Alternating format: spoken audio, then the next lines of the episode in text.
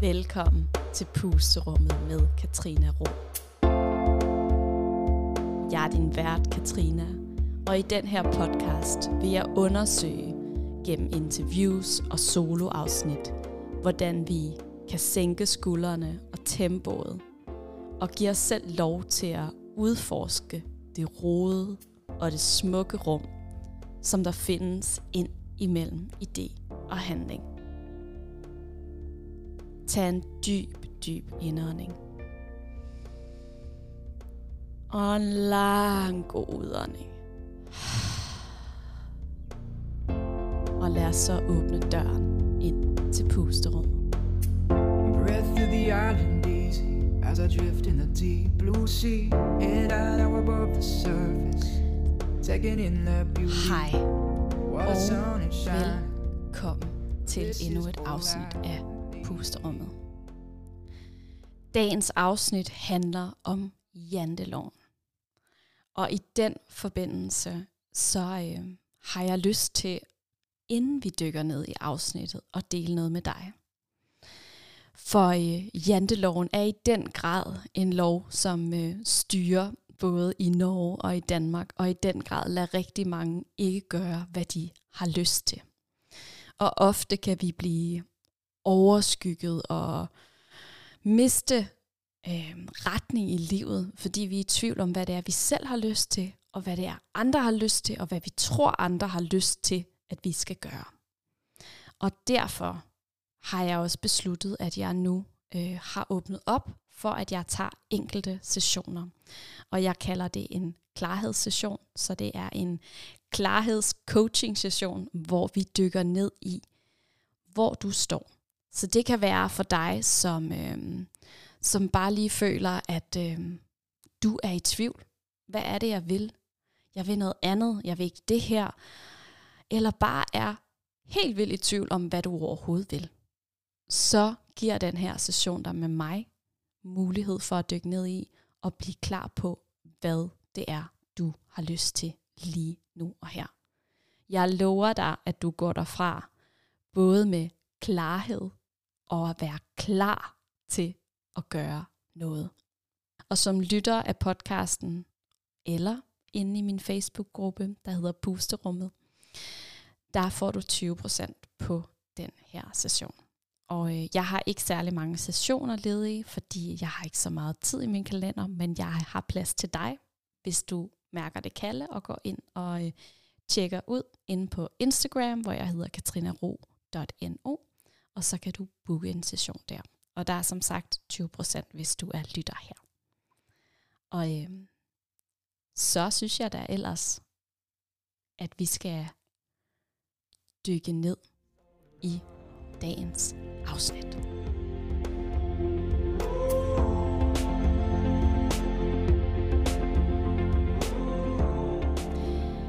Jeg har i virkelig lang tid gerne vil lave et øh, afsnit om janteloven. Fordi janteloven er i den grad noget, som jeg hele dagen igennem, øh, både i mit arbejdsliv og i mit privatliv, stifter bekendtskab med. Janteloven lever på bedste vis, øh, både i Danmark og i Norge, hvor jeg bor.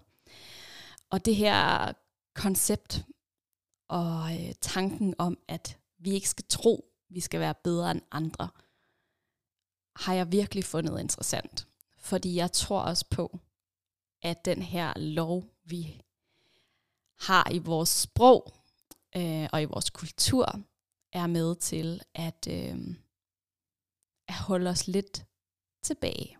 Og lidt er nok lidt mildt sagt.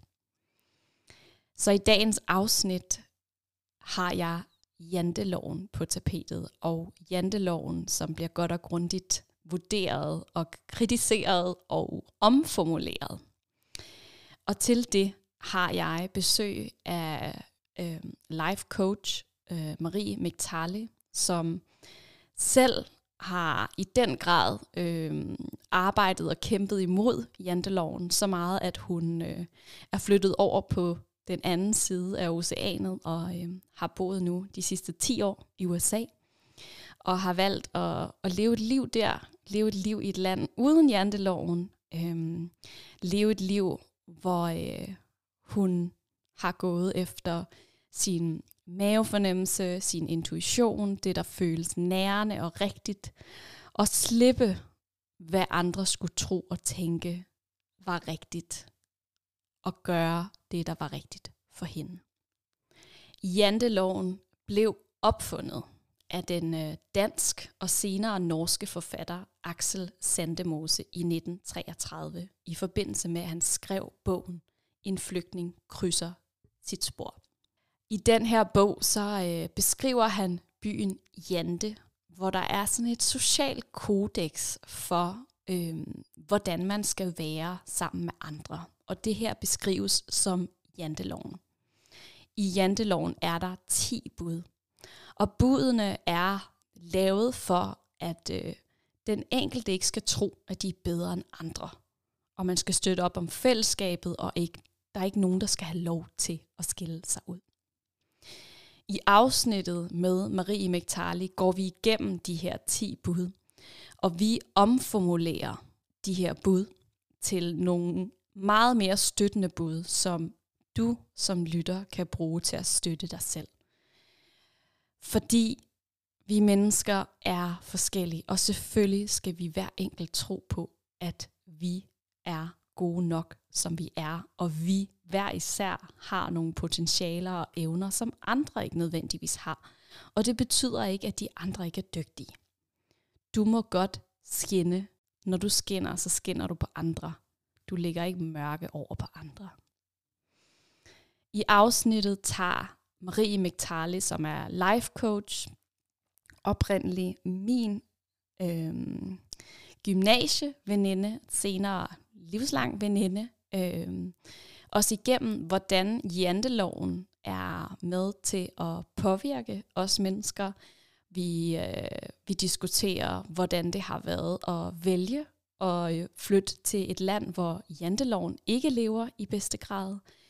Hvordan det er og har været at få et barn i et ikke-jantelovsland, hvordan det er at arbejde med coaching, som på mange punkter kan være en modsætning til janteloven, det her med, at den enkelte dyrker sig selv og sine ønsker og drømme.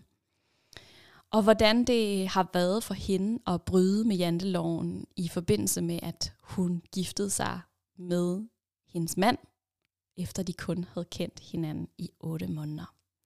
Og så tager hun os igennem den udvikling, hun har haft fra at være forvirret og ikke vide, hvad hun ville, ikke have nogen penge til i dag at leve i, i bedste vis og have et liv, hvor hun har skabt sig velstand og det, hun ønsker sammen med sin mand. Jeg vil invitere dig indenfor til en snak om janteloven, om store drømme, om at lade sin egen vej fylde og gå efter det, der føles godt.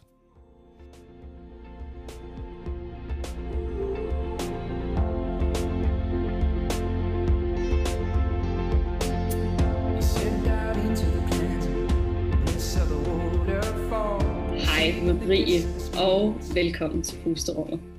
Jo, tak. Jeg er så glad for, at du skal være med i dag, og øhm, som jeg har fortalt i introen, så er Marie en af mine virkelig gamle veninder tilbage fra gymnasiet. Og Marie er i den grad en kvinde, som jeg synes øh, meget gør op med det her med janteloven. Og, øh, og derfor tænkte jeg, det var et tema, vi skulle snakke om i dag. Men inden vi dykker ned i det, så øh, vil jeg gerne bede dig, Marie, om at fortælle, hvem du er. Ja, hvem er jeg? Det er jo et godt spørgsmål, og det er jo egentlig et stort spørgsmål. Øhm, jeg hedder Marie, jeg bor i USA, i staten Rhode Island, som er den mindste stat i USA. Øhm, du og jeg er jo barndomsveninder, eller i hvert fald veninder fra den gang, vi var unge. Øhm, jeg er coach, og jeg er blevet mor for et år siden. Jeg er gift med min mand Medi jeg er eventyrlysten, jeg elsker at rejse og opleve, jeg er nysgerrig. Øhm, ja, der er jo meget til mig, men det er jo sådan i hvert fald lidt om mig. Ja, det er i hvert fald en introduktion, og så folder vi det jo lidt mere ud i afsnittet ja. i dag, hvor vi også så har temaet det her med janteloven. Når jeg siger janteloven, hvad er det så, du tænker, Marie? Ja, hvad tænker jeg? Jeg tænker, har jo selvfølgelig tænkt over det, fordi det skulle vi jo snakke om. øhm, janteloven, jeg tænker, at janteloven, der er jo 10 bud i janteloven, men for mig tænker jeg, at janteloven tit er noget, som er sådan lidt usagt, men indforstået. Det her med, du skal ikke tro, at du er bedre end andre. Øh, du skal ikke tro, at du er mere end andre. Du skal ikke tro, at dine drømme er vigtigere end andre. Øhm, men jeg tænker også, at det, at det ofte gør, at folk sådan følger den lige vej. øhm, og at det på en eller anden måde ligger lidt nogle begrænsninger for, at vi tør tro på vores drømme. Mm. Ja, og, øh, og hvad synes du om det, og ikke turde tro på sine drømme? Jamen det er jo helt sådan det modsatte af, hvad jeg tror, livet handler om. Jeg tror, livet handler om, at vi tør drømme, at vi tør følge den vej, vi, følge, vi føler er rigtig for os. Øhm, og jeg tror på, at jo mere vi gør det, jo mere kommer vi i kontakt med den, vi er, og det, der er vigtigt for os. Øhm, og jo mere vi gør det modsatte, jo mere mister vi os selv på vejen. Mm. Ja. Nu, øh, nu sagde du kort, hvem du var. Men for at forstå helt, tror jeg, man som lytter har brug for at høre lidt mere om dig, og måske også meget relevant at have din rejse i forbindelse med janteloven. Har du lyst til at tage os lidt igennem den rejse, du har været, til, været på, og hvorfor du for eksempel sidder i USA nu og snakker dansk med mig, som så bor i Norge? Det, jeg vil meget gerne tage med på, på min rejse. Øhm, ja, hvor skal vi starte? Som, som ung pige eller som barn rejste mine forældre altid meget med os. Øhm, og jeg tror altid, at jeg følte, at jeg var mest sådan mig selv, når jeg var ude at rejse på en eller anden måde. At jeg var sådan mest i kontakt med den, jeg var. Og det kan jeg huske sådan, altså selv som lille barn, at det var den følelse, jeg havde. Øhm, som 14-årig tog jeg ud på et eventyr med min fætter Mads, øhm, og vi tog til USA for at besøge hans mors kusine. Øhm, og jeg var blevet inviteret med, fordi jeg var lidt mere modig og vant til det der med at rejse, end han var. øhm, og jeg har sagt, det, det vil jeg da gerne, det lyder da spændende. Øh, jeg tror, vi var afsted næsten en måned. Øhm, og det var den rejse, der ændrede alt for mig. Øh, jeg kan huske, at jeg havde sådan følelsen af, at der var højere til loftet, og jeg kunne trække vejret, og jeg kunne være mig selv, hvad det så end betyder, når man er 14 år. Øhm, og den følelse, den, den forlod mig aldrig rigtigt. Øhm, så i årene efter det, så havde jeg altid sådan en følelse af, at jeg ville tilbage til USA, og sådan en udlængsel. Øhm, så da jeg startede på gymnasiet, hvor jeg mødte dig, øhm, der kan jeg huske, at jeg virkelig havde følelsen af, at jeg var ikke, hvor jeg burde være.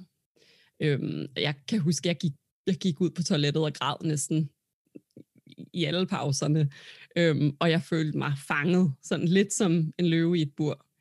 Øhm, og det er jo en svær følelse, når man er 16 år, og hvordan forklarer man det til folk, og jeg var da heller ikke helt sikker på, at jeg sådan selv forstod, hvad det egentlig betød. Men jeg kan bare huske, at følelsen af, at jeg ikke var, hvor jeg hvor jeg skulle være, den var, den var rigtig stærk. Øhm, og det resulterede sig i, at jeg besluttede efter det første år at gå ud af gymnasiet. Så der brød jeg jo lidt med janteloven.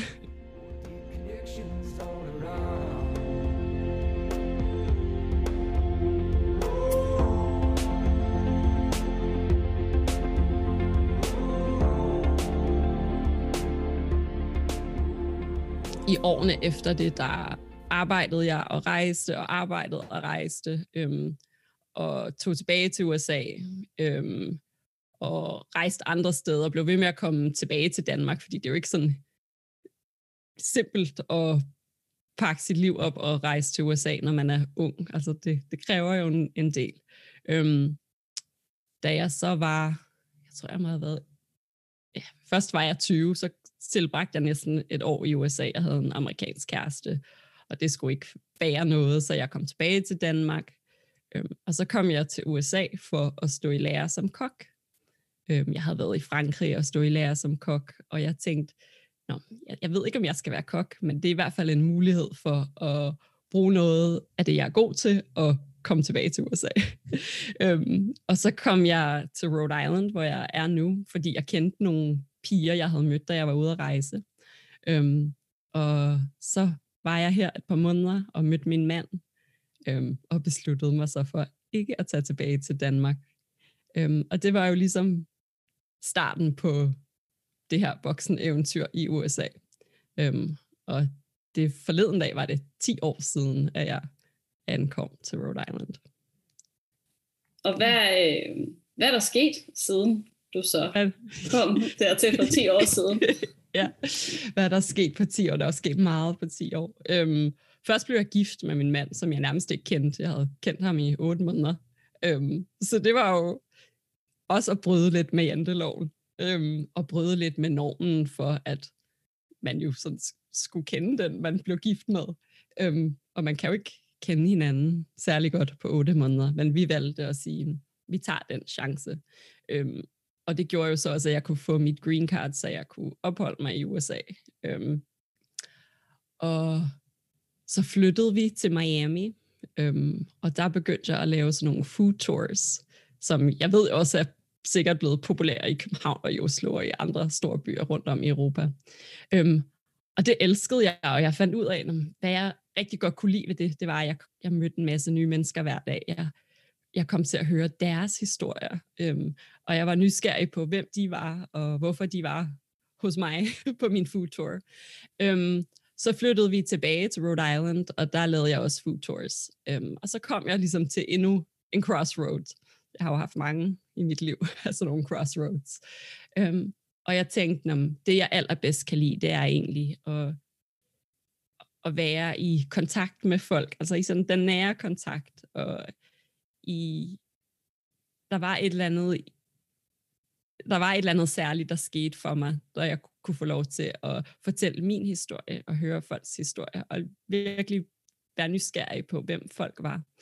Øhm, og så begyndte jeg at arbejde med en coach, fordi jeg tænkte, jeg ved ikke, hvad jeg skal, men jeg ved, at der ligesom er noget andet, jeg skal. Øhm, og så var der ligesom en helt ny verden, der åbnede sig for mig øh, i samarbejdet med den coach. Og så tænkte jeg, det skal jeg også. øh, så jeg valgte så at, at blive coach og gå igennem et certificeringsprogram hos en skole, der hedder Coactive Training Institute. Øhm, og det var, det var fantastisk, og har på mange måder ændret, tror jeg, den den måde, jeg sådan ser verden på.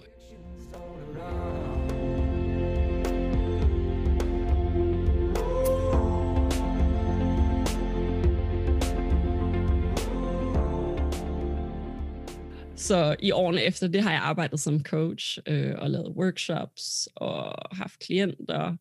Øhm, og så, ja, så for et par år siden, så kom covid-19 jo, og det ændrede jo lidt på tingene på den måde, at man ikke længere kunne være ude og skabe oplevelser sammen med folk øhm, i at lave workshops.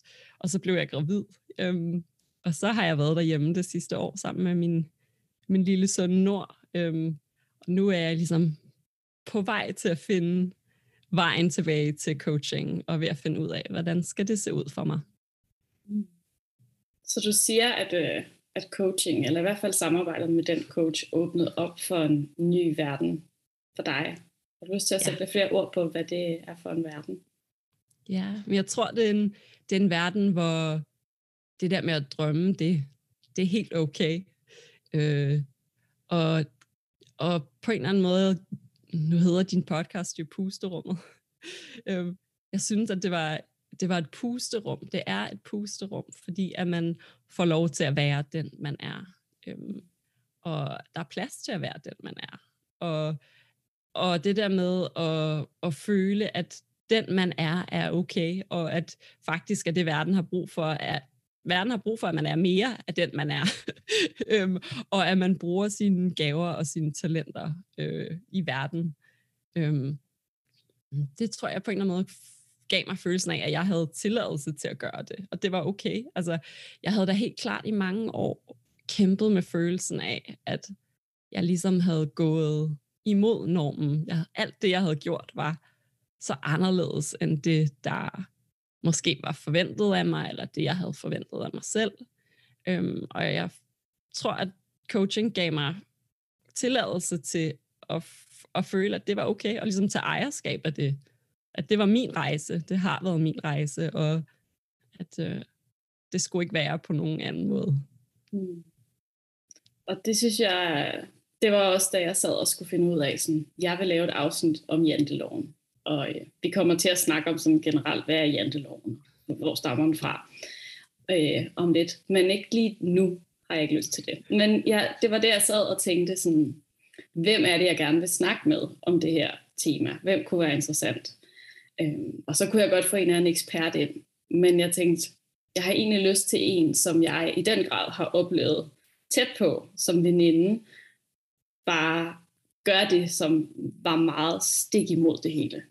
Øh, og også høre de tanker fra dig, for jeg er helt sikker der, på, at der er nogle lyttere, der har haft lyst til at bryde med de her normer og ting, man skal gøre, men som synes, det er svært.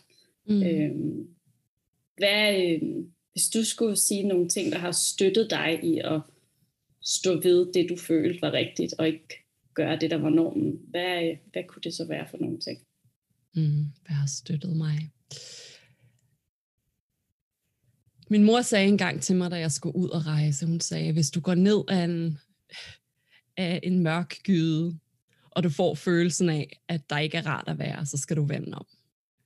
Øh, og det på en eller anden måde har været en metafor eller et billede, som sådan har støttet mig det der med, at jeg tror ikke, at vi øh, får lært at bruge vores sådan, intuition eller mavefornemmelse. Men jeg tror helt klart, at min intuition og min mavefornemmelse har været det, der har støttet mig allermest. Altså det der med virkelig at turde lytte til, hvad føles rigtigt for mig.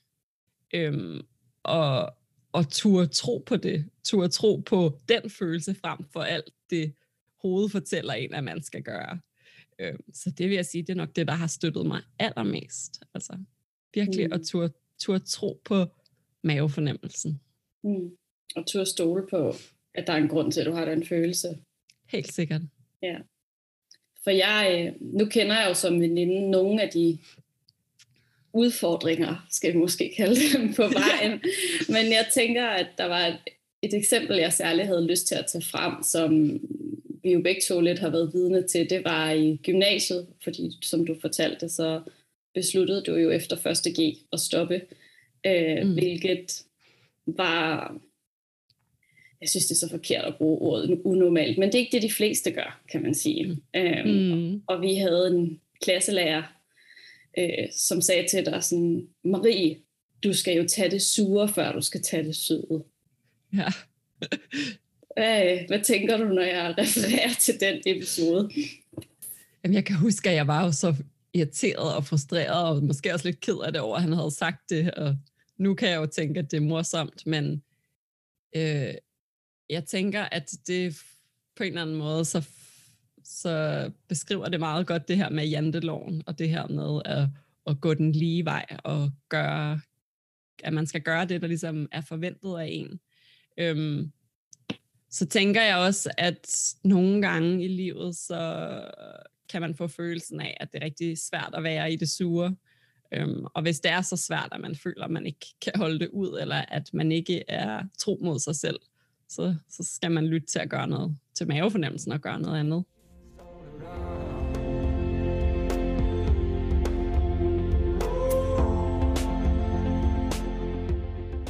Fordi det, der jo ofte også holder os tilbage i det her med at gøre noget andet, det er jo en form for frygt. En frygt for, at der ja. skal ske noget nyt, og vi vil gerne blive den her komfortzone, hvor tingene er, som vi kender.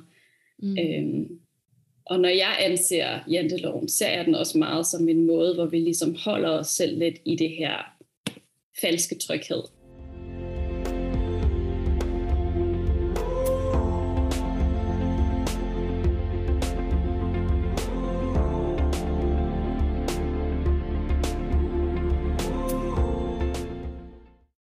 For at få det helt på plads, så er janteloven, det er jo ikke en lov.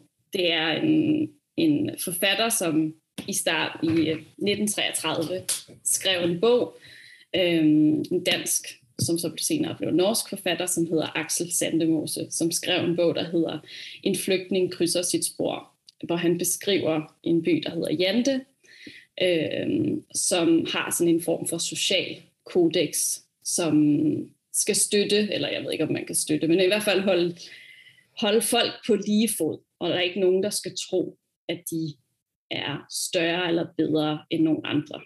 Mm. Øh, og han giver jo det her begreb på noget, han på det tidspunkt også oplevede var aktuelt for masser af steder øh, i samfundet. Og øh, da jeg skulle sidde og research til det her, synes jeg, det var ret sjovt det her med, at han var dansk, og så flyttede til Norge. Fordi det er jo mm. også et begreb, der er, jeg bor jo i Norge, og som er meget kendt her, og der snakker vi jo også om janteloven. Øhm, at det på den måde har kunne krydse grænser. Øhm, men i janteloven er der jo de her 10 bud. Og jeg synes, det kunne være lidt sjovt, hvis vi samtidig med, at vi snakker lidt om, hvad janteloven er, men går igennem lidt, hvad dine oplevelser er af de enkelte. Hvis du kunne være okay. med på det. Det er da helt sikkert med på. Ja, så det første af de her 10, det er, du skal ikke tro, at du er noget. Hmm. Hvis du, øhm, når du hører den her sætning, hvordan synes du, du er blevet mødt med det her igennem dit liv, og hvordan har du måske gjort op med det? Uh, du skal ikke tro, du er noget. Ja, men du skal ikke tro, du er noget. Jeg tænker, jeg er blevet mødt med det på den måde, at da jeg, da jeg vil gøre noget, som sådan gik lidt uden for normen, øhm, så blev jeg da mødt med, du skal ikke tro, at du er noget. Du skal ikke tro, at det er okay at gøre, gøre noget, som vi andre ikke gør, eller noget, som er anderledes, eller falder udenfor. Øhm, jeg tror så også, at øh, på en eller anden måde ved at tro, at man er noget, altså ved at tro, at tro på sig selv, jamen så, så er der jo også nogle muligheder, man kan skabe for sig selv. Altså, du skal ikke tro, du er noget. Det tænker jeg, det der i virkeligheden rigtig ringe ordsprog, og ikke særlig godt for vores selvforståelse. Hmm. Og hvordan tænker du, det ikke er godt for vores selvforståelse? Hvis man har følelsen af, at man ikke kan være noget særligt, at man ikke øhm, kan få lov til at være den, man er, så tænker jeg også, at der er en hel masse ting, man måske ikke får lov til at opdage omkring sig selv. Mm. Ja. Det så sætter hvis, ligesom nogle begrænsninger. Ja.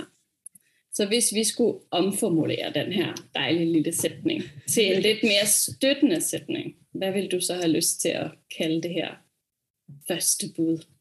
Det første bud, så, det, altså, så vi skal lave en, det helt modsatte af, du skal ikke tro, at du er noget. Ja. Øhm, du skal tro på dig selv. Du skal tro på dig selv. Mm-hmm. Jeg, tager, jeg går videre til nummer to. Okay. Du skal ikke tro, at du er lige så meget som os. Uh. Du skal ikke tro, at du er lige så meget som os. Jamen,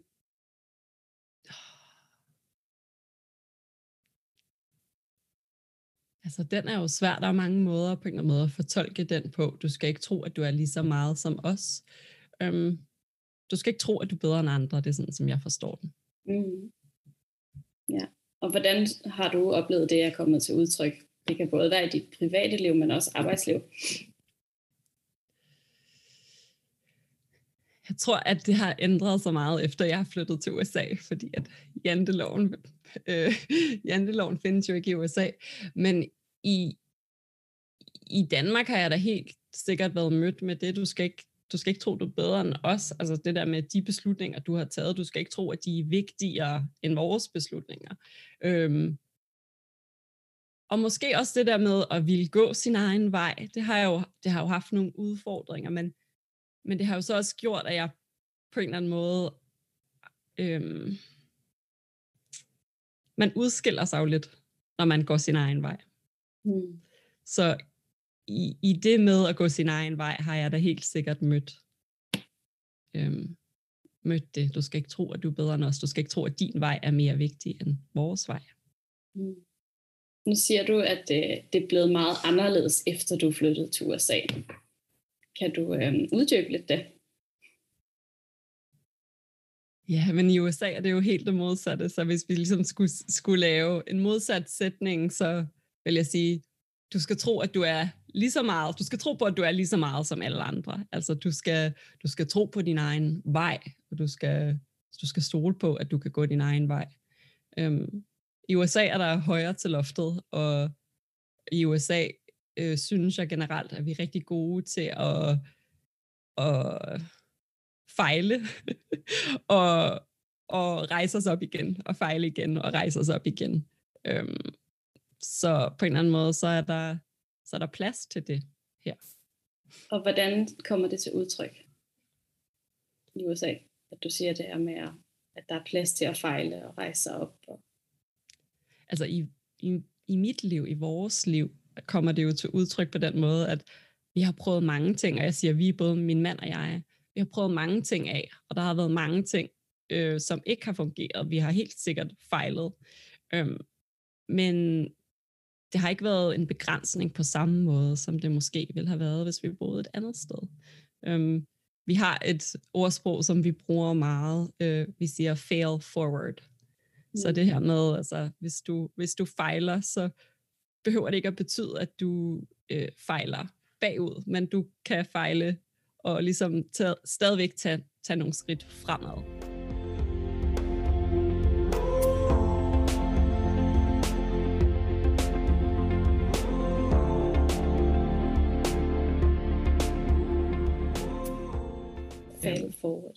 Mm. Fail forward, ja. Mm. Så i, i mødet med andre mennesker, mærker du, at der har været en anden tilgang til jer, og det I har prøvet af i USA, end der har for eksempel har været i Danmark? Ja, det tror jeg. Her øh, er min oplevelse generelt, at man at man fejrer ligesom det der med at fejle. altså det der med at prøve nogle ting af, og så går det ikke, men så prøver man noget andet, og så går det. Øhm, jeg tror, at, at øh, det er ikke noget, der bliver set ned på, det der med at fejle og turde prøve ting af, og turde skabe sin egen vej. Øh, det er jo desværre både på godt og ondt, det der gør USA til USA, og det der med, at man skal skabe sin egen vej. Øh, mm. Fordi man har jo ikke den sikkerhed og tryghed, som man oplever i Danmark eller Norge eller andre steder. Mm. Og hvordan har det været for dig? For jeg tror også, min oplevelse er også både for mange danskere og nordmænd, at have den her tryghed. Øh, det er jo også en tryghed, som man lidt beskytter en. Hvordan har det været for dig ikke at have den tryghed? Mm. Nogle gange har det været enormt overvældende og skræmmende. Øh, og altså, nu har, nu har jeg kendt min mand i 10 år snart. Øh, så vi har jo været ude på den her rejse sammen, og vi har oplevet altså alt nærmest, du kunne, kunne tænke dig. Øh, I starten havde vi ingen penge, altså de første mange år faktisk havde vi ingen penge. Øhm, og der var jo mange ting, som var, som var rigtig svært. Altså i en periode havde vi ikke råd til at have en sygeforsikring. Øhm, og det var da enormt utrygt, det der med, okay, hvis der sker mig noget, jamen, øhm, hvad kommer der så til at ske? Øh, jeg tror, der, der har den der følelse af, okay, altså, alt kan ske, og hvis jeg, hvis der sker mig noget, jamen så, så vil det se helt anderledes ud, end hvis jeg for eksempel var i Danmark eller i Norge så tror jeg så også, da vi kom til et punkt i vores liv og i vores karriere, hvor vi så har skabt, skabt os en helt anden form for sikkerhed, så har jeg følelsen af, at der er nogle døre, der har åbnet sig, og der er nogle muligheder, vi har, som vi måske ikke ville have haft, hvis vi var et andet sted. Har du lyst til at sætte lidt ord på, hvad det er for nogle muligheder? Vi besluttede os for, for et par år siden, det er ikke særlig mange år siden, at vi vil øh, vi vil købe ejendom. Min mand er ejendomsmaler. Øhm, så nu sidder vi her og har fire huse og, og er på vej til at skabe mere af det. Så der, der er nogle ting, som vi har, har gjort. Lige nu har jeg, går jeg derhjemme, øhm, og hjemme passer min søn, og det tænker jeg, at jeg skal blive ved med en periode. Øhm, det, det ville jeg måske ikke have kunnet, hvis jeg havde boet i Danmark. Øh, måske ville jeg ikke have valgt det, fordi det også strider lidt imod janteloven. Øhm, så der er bare nogle ting, som vi sådan har skabt os, og nogle muligheder, vi har skabt os, som på en eller anden måde strider imod janteloven, men også har gjort, at øh, der er nogle døre, der har åbnet sig for os. Øhm. Så du vil omformulere den her nummer to til, som var, nu læser den oprindeligt op. Du skal ikke tro, at du er lige så meget som os. Det vil du omformulere til. Du skal tro på, at du er lige så meget som andre. Jeg går videre til nummer tre. Øh, du skal ikke tro, du er klogere end os. Du skal ikke tro, du er klogere end os. Du skal tro på, at du er... Det der med at være klog, det, det kan jo betyde mange ting. Men øh, du skal tro på, at øh, din måde at være klog på er lige så vigtig som alle andres måde at være klog på. Ja, ja. altså det der med, at der skal være plads til, at vi kan være kloge på mange forskellige måder. Øh, der skal være plads til, at det vi er gode til, øh, ser forskelligt ud fra andre. Altså sådan, du og jeg er måske gode til nogle af de samme ting, og måske er der også nogle ting, du er rigtig god til, som jeg ikke er så god til, og omvendt. Øh, og det tror jeg er rigtig vigtigt, at vi, øh, at vi ligesom fejrer det, og ikke, ikke, ikke gør det modsatte. Nu siger du, at øh, klog kan forstås på mange forskellige måder. Og jeg er lidt nysgerrig på, hvordan det her med, at du skal ikke tro, at du er klogere end andre, øh, er kommet til udtryk sådan i dit liv, eller i mødet med andre i løbet af dit liv. Ja, jeg tror, at det er kommet til udtryk på den måde, at, øhm, at jeg måske tidligt kan have haft, have haft følelsen af, at fordi jeg er gået en skæv vej, øhm, at andre har tænkt, at de var bedre end mig eller klogere end mig. Øhm, og det har nok også været min egen fortælling. Mm. Øhm, senere i livet, i mit voksenliv, så øh, kan jeg nogle gange tænke, at, at i hvert fald, at folk ikke helt kan forstå, øh, hvordan vi sådan kan få tingene til at fungere, eller nogle af de muligheder, vi har skabt os. Øhm, så jeg ved ikke, om det har at gøre med at være klog, men jeg kan i hvert fald tænke, at, at, øh, at nogle gange, så kan jeg blive mødt med, at du skal ikke tro, at din måde er bedre end vores måde.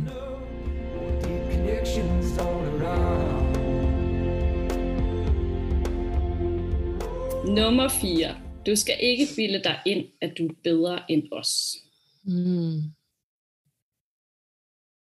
Du skal ikke bilde dig ind, at du er bedre end os. Jamen, det er jo, der er jo et tema i den her jantelov. Øh, du skal ikke bilde dig ind, du er bedre end os. Ja, du skal ikke tro, at øh, din måde at være i verden på er bedre end vores måde. Øhm, og ja, temaet går jo lidt igen. Altså sådan, at det, det, det, det er da også noget, jeg har følt nogle gange, at jeg er blevet mødt med. Øhm, og så tror jeg også, det er vigtigt at, at, at sige, at i janteloven og i de her 10 bud, øh, så er der jo også på en eller anden måde vores eget narrativ, som vi har skabt, øhm, og nogle forventninger, som vi har haft til os selv. Øh, og det er jo ikke sikkert, at det altid er andres forventninger til os. Øhm, hvordan skal vi omformulere den sætning? Tro på, at vi er ligeværdige. Mm. Du skal tro på, at vi er ligeværdige. Mm. Ja. Så kommer der endnu en dejlig med noget ikke. Fordi det er jo det, lidt et tema i den her jantelov, der er et ikke i hver eneste af de her 10 råd. Mm. Du skal ikke tro, at du er mere end os. Det synes jeg er meget som den, vi lige har snakket om. Du skal mm. ikke tro, du er mere end os. Altså, vi er, vi er ligeværdige. Mm. Og du skal ikke tro, du ved mere end os. Du skal ikke tro, at du ved mere end os.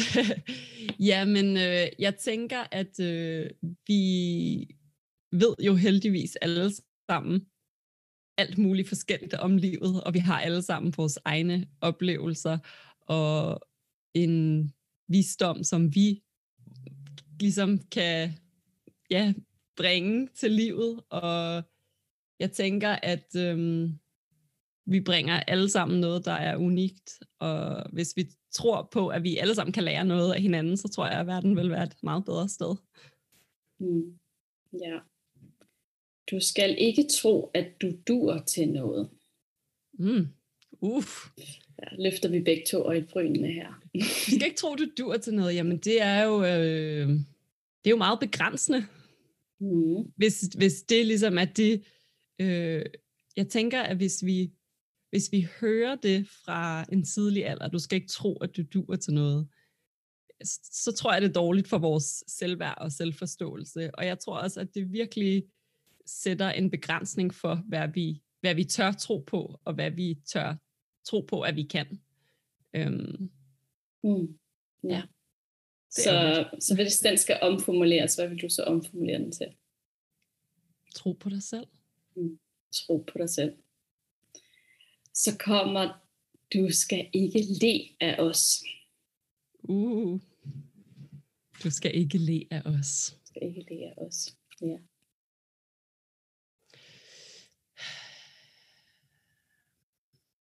Det er jo sjovt, fordi jeg tænker jo sådan, hvis jeg skal forstå det sådan helt bogstaveligt talt, så tænker jeg, at, at du skal ikke lave grin med andre, øh, Mm. eller på andres bekostning.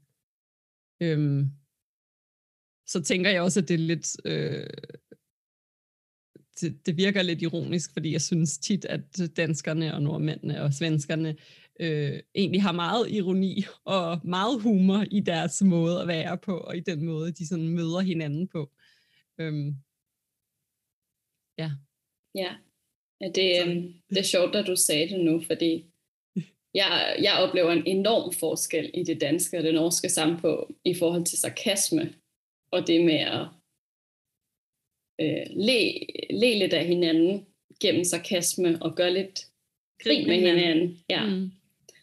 Øhm, og det er meget mere øhm, accepteret i det danske samfund, end i det norske samfund. Selvom janteloven lever i bedste velgående begge steder. Øhm, og det er den her, sådan, det jeg oplever er sådan en meget sort humor, som vi lidt kan pakke ting ind i, og så kan vi godt kritisere hinanden. Ja. Og så er det okay. Det er jeg enig med dig i. Min mor, Ja. hun siger, min mor siger tit, at, øh, at jeg er blevet amerikaner, og jeg ikke længere forstår sarkasmen. Øhm, men øh, faktisk så, ja, så kan jeg nogle gange, øh, så bryder jeg mig ikke om sarkasmen, helt som jeg gjorde engang måske. Altså sådan, øh, jeg, jeg synes, så det bud siger, at vi skal ikke le hinanden, og det, det synes jeg egentlig er rigtigt. Vi skal ikke le af hinanden, og vi skal, vi skal være søde og rare og have respekt for hinanden. Mm.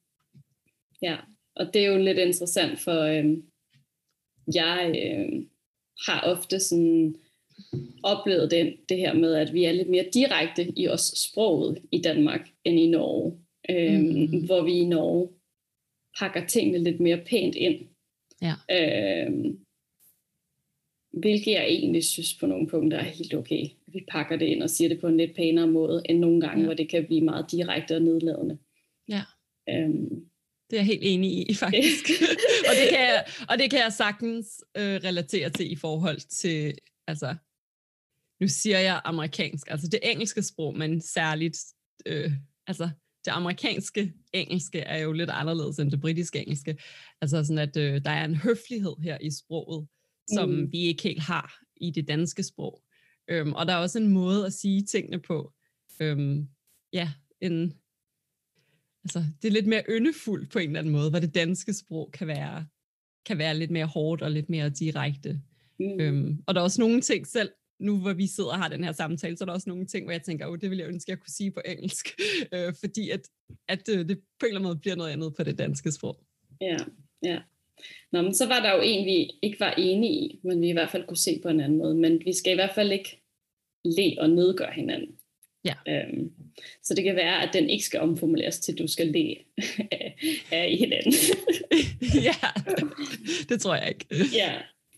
Øhm, du skal ikke tro, at nogen bryder sig om dig. Den har jeg det lidt stramt med. Du skal ikke tro, at nogen bryder sig om dig. Øhm, jeg tænker da egentlig, at vi skal gå ud fra, at, øh, at det er helt okay at være den, vi er i verden, og at øh, ved at være den, vi er, så kan folk øh, lide os eller ikke lide os, men det er måske i virkeligheden heller ikke så vigtigt. Mm. Altså sådan, vi skal være tro mod os selv, og you can take it or leave it. Så er det lidt, det jeg hører dig sige, er lidt sådan, du skal tro på, at der er nogen, der bryder sig om dig. Ja. Ja.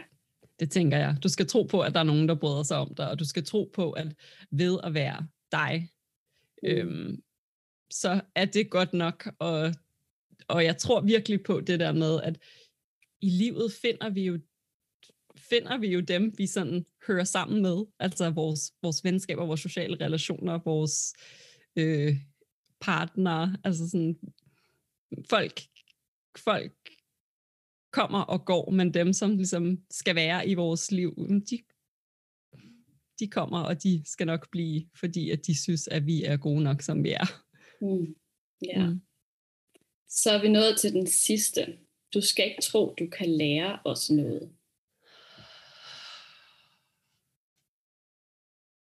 Du skal ikke tro, du kan lære os noget. Jamen, jeg tænker jo lidt, som vi allerede har snakket om, at vi kan lære en hel masse af hinanden. Mm. Øhm.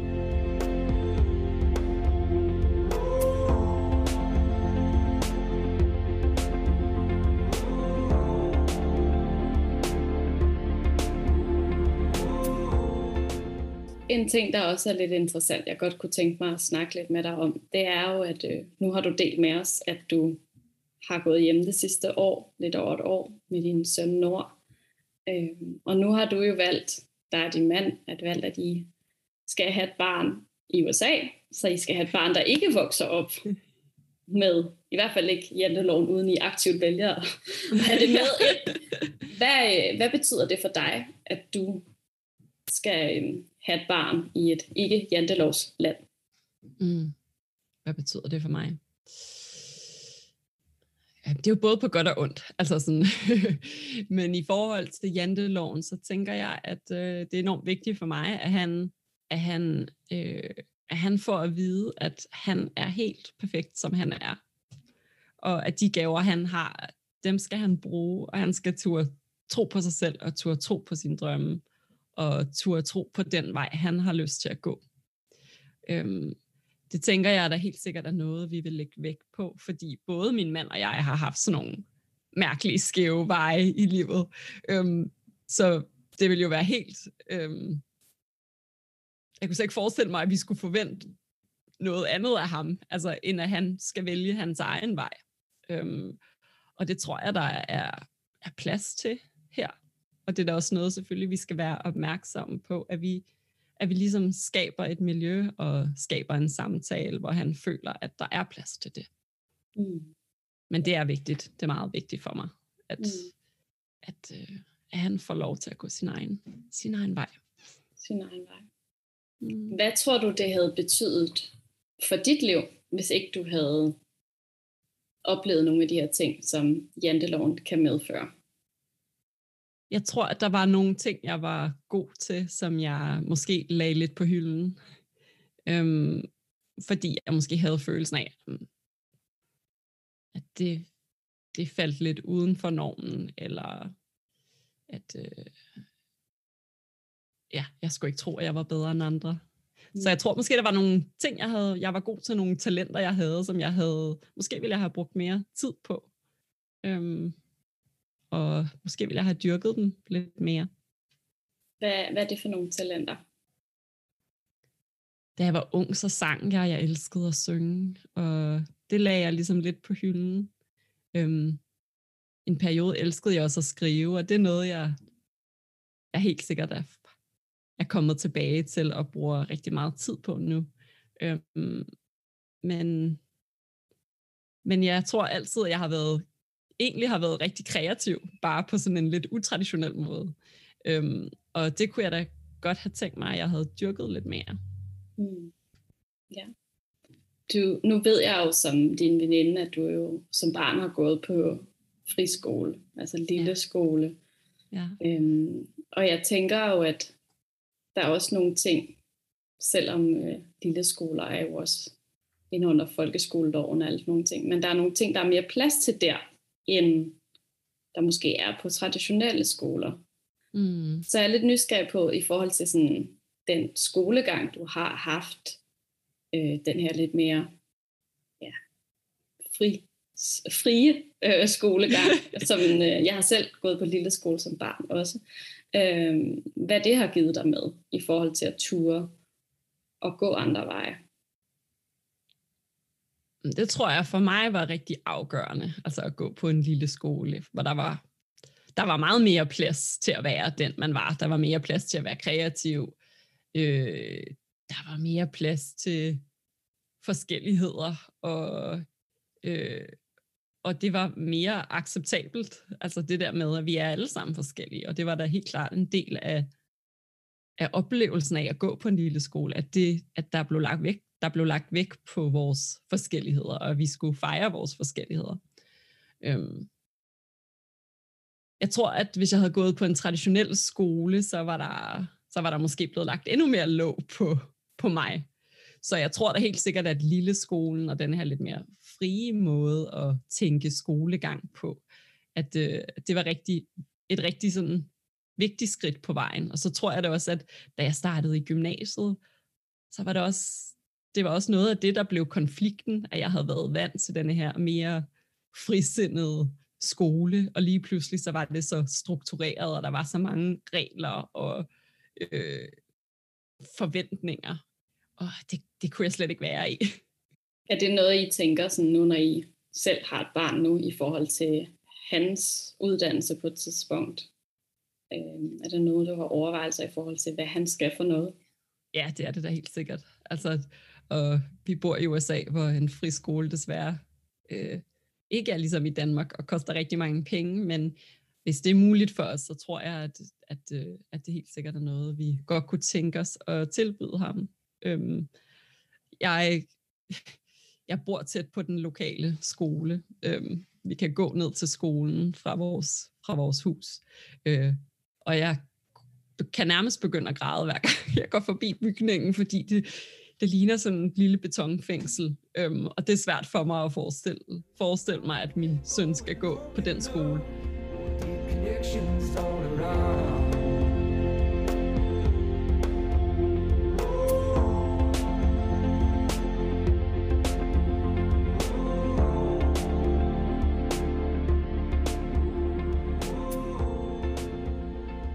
Jeg, øh, jeg kunne godt tænke mig at snakke lidt mere om det her med coaching, fordi øh, nu er jeg jo coach selv, så jeg oplever jo også, at coaching og janteloven, de står lidt som sådan to modsat retninger, kan man sige.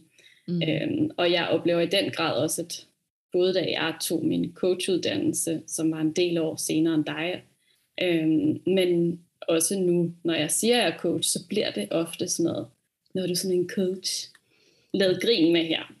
Ja. Øh, hvor ja. hvis jeg har, nu er jeg så heldig, at jeg har en kæreste, som er halv amerikaner, så når jeg snakker med hans familie derover, så bliver det slet ikke øh, mødt på samme måde. Mm. Øh, men hvor der er den her sådan lidt nedgørende tilgang til coaching. Mm. Nå, nå, skal du så bare lige coach dig ud af det? Skal du lige coach mig lidt? Egentlig lidt ord i din mund, og det var ikke meningen, men jeg var nysgerrig på, hvordan det her med at vælge at blive coach og gå den vej er blevet taget imod. Både af dit danske netværk, men også af dit amerikanske. Ja. Øh, jeg tror, at øh, i Danmark er det blevet taget lidt imod øh, på den måde, som du beskriver. øh, og jeg tror egentlig, at det har at gøre med, at folk ikke forstår det. Folk forstår ikke, hvad coaching er øh, hvad den coachende samtale er, og hvad den coachende samtale kan. Så det er jo klart, tænker jeg, hvis man ikke helt forstår det, at, at, øh, at så har man nok nogle fordomme omkring, hvad det er, og hvorfor det er, som det er. Øh, I USA, jamen, så tror jeg, at mit netværk har tænkt, om selvfølgelig skulle Marie det, fordi at jeg er nysgerrig, og jeg stiller naturligt mange spørgsmål, og at jeg elsker at lytte, og jeg elsker at være nærværende og være sammen med folk. Øhm, og, og, og jeg tænker, at jeg altid har været god til at, at få folk til at tro på det, de gerne vil. Øhm, så, så her var det på en eller anden måde helt naturligt, at det var det, jeg skulle, og det tror jeg ikke, at folk havde nogen fordomme omkring. Mm. Det, tror jeg, det tror jeg kun, at mit netværk synes var, et naturligt skridt på vejen. Og hvad, øh, hvis du skal forklare, hvad coaching er, for det er også ofte et, et spørgsmål, jeg bliver mødt med, men nu vil jeg, kunne jeg godt tænke mig at høre, hvad vil du så sige, coaching er? Uh, det, det er jo også et spørgsmål, jeg får, og faktisk et spørgsmål, som jeg nogle gange kan synes kan være svært. Øhm, for mig er coaching et, vi kan jo godt kalde det et pusterum. Et pusterum, hvor man kan være nærværende sammen med et andet menneske.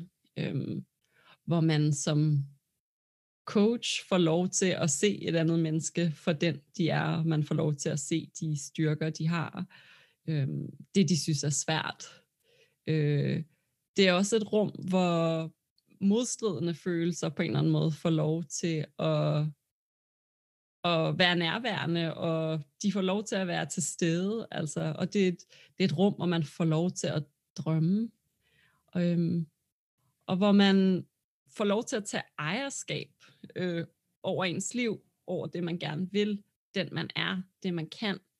Øhm, og på en eller anden måde skabe en plan for, hvordan man kan bruge det, man er god til, hvordan man kan turde tro på sine drømme, gå efter sine drømme, øhm, og, og gøre det til virkelighed. Hvad, øh, du fortalte lidt til at begynde med, at, hvordan du har arbejdet med coaching, og du har haft de her forskellige workshops. Øh, jeg har lyst til, at du fortæller lidt mere om, hvordan du har arbejdet som coach, og hvordan du arbejder med det nu, og hvad du tænker fremadrettet. Mm. Jeg, i mine workshops har jeg lavet, mest lavet samarbejder med skoler, øh, psykologer, socialrådgivere, øh, sygeplejersker, altså, altså folk, som arbejder med andre mennesker. Øhm, og det, jeg egentlig synes er allermest spændende, det er det der med, hvordan at øh, jeg kan lære andre at bruge den coachende samtale. Så det der med, hvordan kan vi lære at stille åbne spørgsmål? øh, hvordan kan vi lære at lytte? øh, og ikke være alt for hurtig til at være fordømmende eller komme med, med, med svar. Øhm, det er det, jeg synes er allermest spændende, og det er det, jeg har brugt allermest tid på. Øhm, og lige nu er jeg et sted, hvor jeg tænker meget over, hvordan kan jeg bruge den coachende samtale sammen med andre, som måske sidder som mig og er blevet mor og tænker på, hvem er jeg nu? Og hvad er vigtigt for mig nu? Og hvor vil jeg gerne hen? Og hvordan forener jeg ligesom den, jeg var med den, jeg er? Og det, der var vigtigt, og det, der er vigtigt nu.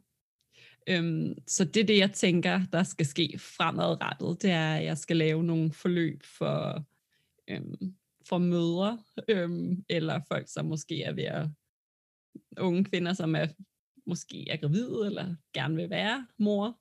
Øhm, det der med, hvordan kan jeg skabe plads til mig også, og ikke kun til det her lille menneske, som jeg nu også skal tage mig af.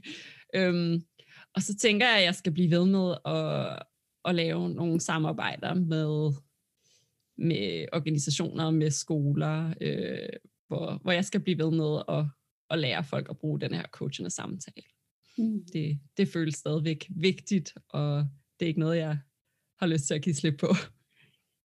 Og, øh, og du landede på det den her målgruppe nu med kvinder, øh, som mm. lige er blevet møder, eller måske snart skal blive det. Hvordan er du kommet frem til det? Det er jeg kommet frem til, fordi at jeg har siddet her i USA øh, og er blevet mor i januar sidste år. Øh, så mine forældre kunne ikke komme. Jeg sad her alene. Øhm, og jeg følte mig egentlig enormt isoleret, fordi ja, vi var jo alene. Øhm, og jeg tænkte, faktisk er det der med at blive mor en enormt ensom oplevelse. Men det er også en oplevelse, som på en eller anden måde øhm, åbner en på en helt anden måde. Altså sådan åbner ens hjerte, åbner ens sind. Øh, der er så meget, der sker i den oplevelse, som jeg tror, vi ikke er gode nok til at sætte ord på. Og øh, vi er ikke gode nok til at skabe et rum, hvor der kan blive sat ord på det. Og det tror jeg er enormt vigtigt, fordi at, at øh, hele ens liv ændrer sig jo. og selvfølgelig er man den, man var før, men man er også en anden, og man er noget mere, og man er, øhm, ja, mm, der, der er så meget mere på en eller anden måde, der sker i den oplevelse, som jeg bare tror er enormt vigtigt at snakke om.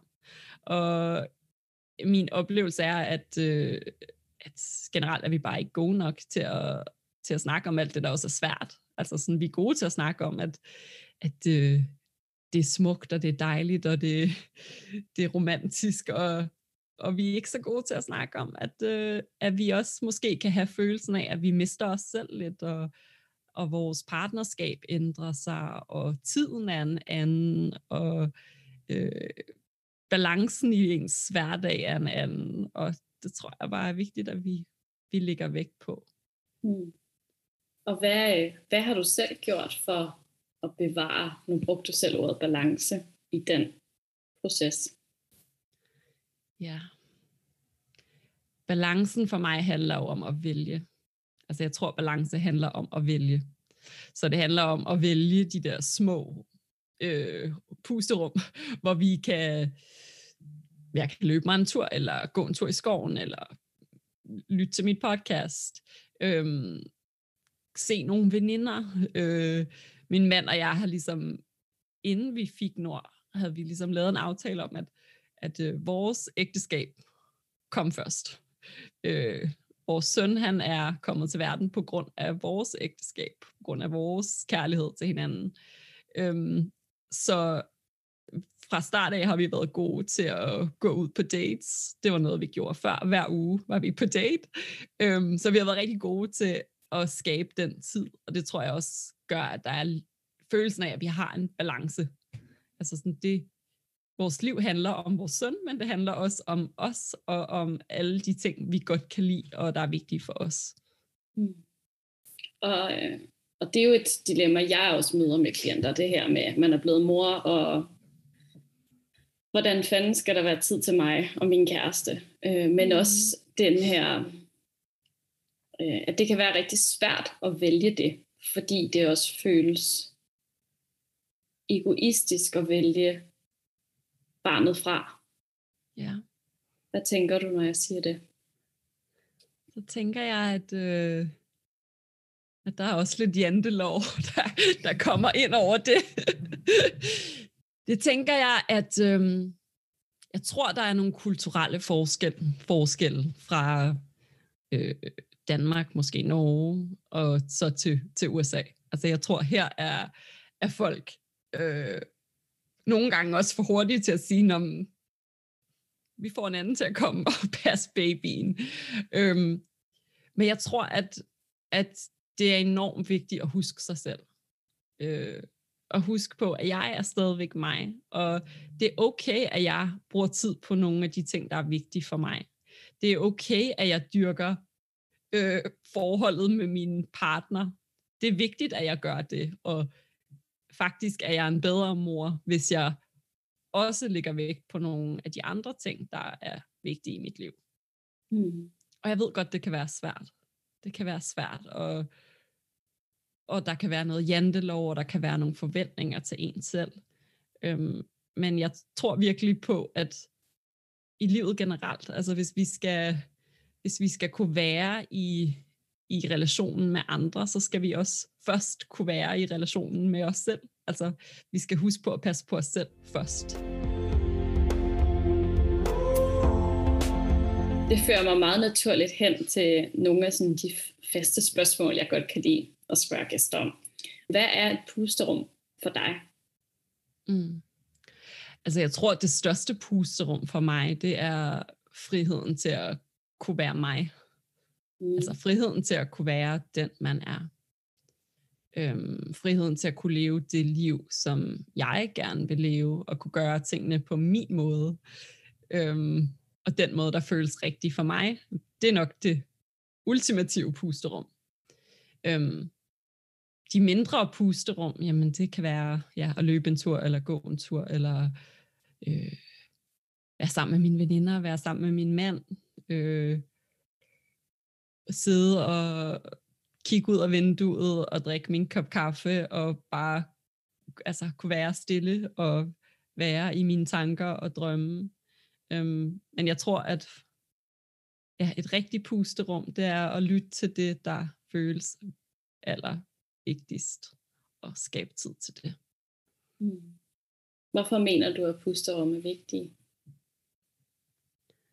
Jeg tror, at hvis vi ikke formår at skabe de her små pusterum, så er det rigtig nemt at glemme os selv, og glemme den vi er, og øhm, det, der er vigtigt for os. Ja, så jeg tror, at det er rigtig, det er rigtig vigtigt at, at skabe tid. Øhm, tid til at lytte til en selv, og tid til at være til at være nærværende, både med en selv og med andre. Nu sagde du lidt om det i forhold til det her med at blive mor, men hvordan sørger du for at skabe plads til pusterum i dit liv?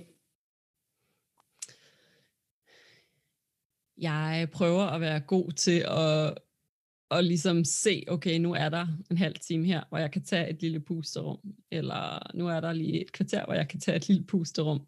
Øhm, og så prøver jeg også selvfølgelig også at planlægge nogle pusterum, altså sådan mm, at rejse og være sammen med min familie og gå ud på en date, eller være sammen med mine veninder, eller nogle af de der pusterum, som jeg allerede ligesom har fortalt om. Øhm, det prøver jeg at være god til at, at prioritere. Hmm. Hvordan tror du, øh, tilbage til det her med janteloven, at øh, janteloven påvirker folks evne til at tage pusterum? Jeg tror, at øhm, der er nogle pusterum, som danskerne er gode til at tage. Altså det der med, de er gode til at hygge sig, og de er gode til at øh, gå ud og drikke kaffe sammen. Og sådan, der, er, der er nogle ting, som, som der er nogle pusterum, som jeg tror helt naturligt bliver skabt. Så tror jeg også, at øh, desværre at janteloven kan påvirke pusterum på den måde, at hvis vi, hvis vi ligesom hele tiden har det narrativ, at jeg er ikke god nok, eller jeg skal ikke tro, at jeg er bedre end andre, eller der er ikke plads til mine drømme, øhm, så tror jeg at på en eller anden måde, at, øh, at det bliver sværere at sætte sig ned og, og virkelig lytte til det, man gerne vil, og tro på det, man gerne vil, og skabe plads til det, man gerne vil.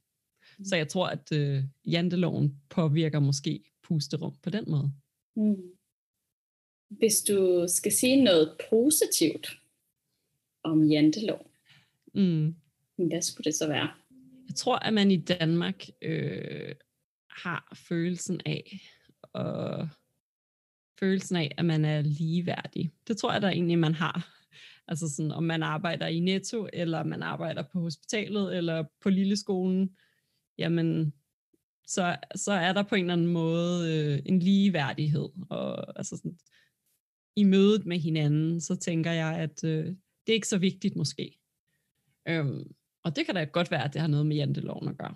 Så tror jeg også, at, øh, at der, er, der er en sikkerhed, som, som kommer i og med, at man lever i det samfund, man lever i, i Danmark for eksempel, øhm, som betyder meget for folks altså, velvære og mentale helbred. Og, og det tror jeg da på den måde også kan være positivt, det er jo ikke kun negativt. Nu har jeg også lyttere, som er der, hvor, nu siger jeg vi, fordi vi er jo lige gamle, men øh, hvor vi var for 10 år siden, hvor du var for 10 år siden. Der, hvor man er i, i starten af 20'erne, slutningen af teenageårene, er ved at finde sig selv, hvad er det, jeg skal, hvad er det, jeg vil. Mm. Hvad, vil øh, hvad vil du gerne kunne sige til, til dig for 10 år siden? Det er jo så der, hvor du stod og besluttede, at du skulle flytte til USA og være her og tage det spring? Ja. Jeg tror, jeg vil sige til mig selv, at jeg skulle at jeg ikke skulle bruge så meget tid på at tænke på, hvad andre tænkte om mig og om min valg. Mm. Altså, tag de valg, man har lyst til at tage, og tro på, at man tager de valg af en grund. Og at det er fuldstændig underordnet i virkeligheden, hvad andre tænker. Mm det, det kommer ikke til at have nogen betydning for dit liv, hvad andre tænker. Altså, det kommer kun til at have en betydning på den måde, at du bruger energi på det, som du kunne bruge på noget andet. Hmm. Så kunne jeg godt tænke mig at slutte af med. At vi ligesom lidt samler alle de her nye bud, du har lavet, og jeg tager bare essensen af det. Men jeg tænker, essensen er jo, at du skal tro, at du virkelig er noget. Du, der er forskellige måder at være klog på, og din måde at være klog på er berettet. Du, du er lige så meget som alle andre. Du dur til noget. Der er nogen, der bryder, dig om, bryder sig om dig, og øh, vi kan alle sammen lære hinanden noget, og du har også noget særligt. Så hvis du nu skulle drømme rigtig stort, Marie, hvilket mm. jeg ved, at du er god til, og så med nogle af de ting, som til jer lyttere, nu, øh, nu blev det lidt indforstået, men hvis jeg er nede i en, øh, lad os kalde det en jantelovsfælde, hvor jeg holder mig selv lidt tilbage, så ved jeg, at ved at ringe til Marie, så kan jeg sætte en masse vind under de der sejl af drømmene. Så, øhm, så hvis du skulle drømme stort, hvad er din drømme? Åh, oh, jeg har jo så mange drømme, ja, Katrina. Kom, kom, kom med lidt af dem nu. Vi har lyst til at høre øh, det. Jeg øh, drømmer om at udgive en lille bog. En lille samling af nogle små, måske, hvad skal man sige, digte, men på, på digte, som er tænkt på en ny måde øh, om livet. Og, og måske det i kombination med øh, nogle coaching-spørgsmål. Altså sådan nogle spørgsmål til refleksion. Det drømmer jeg om. Så drømmer jeg om at have et hus ved stranden et eller andet sted, hvor det er varmt. ja, surprise, surprise. Øhm, så jeg synes, drømmer det skal jeg... nævnes, at Marie, hun siger surprise, surprise, og det siger hun, fordi mig og Marie, vi var på flere rejser efter gymnasiet, og Marie, hun kan blive helt vild sort i huden. Og hun ligger og steger helt vanvittigt.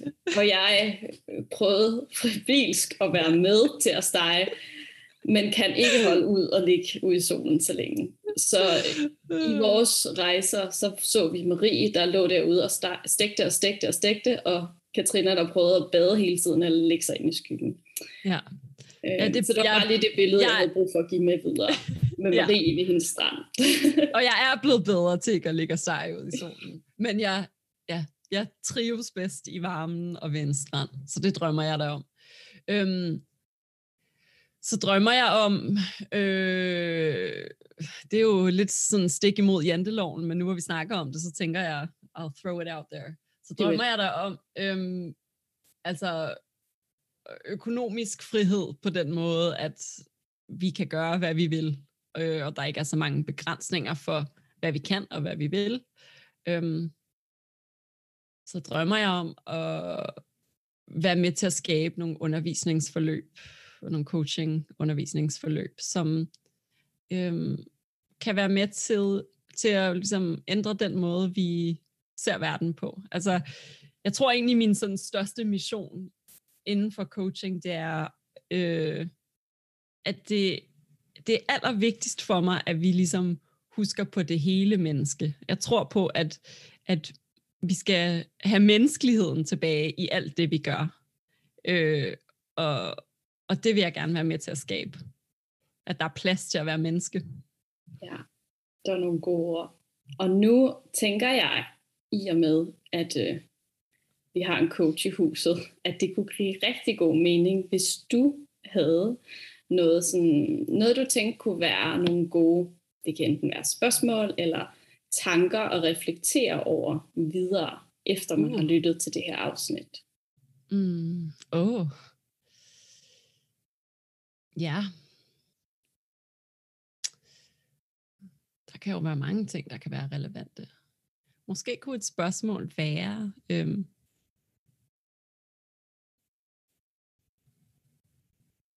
hvor i mit liv lader jeg,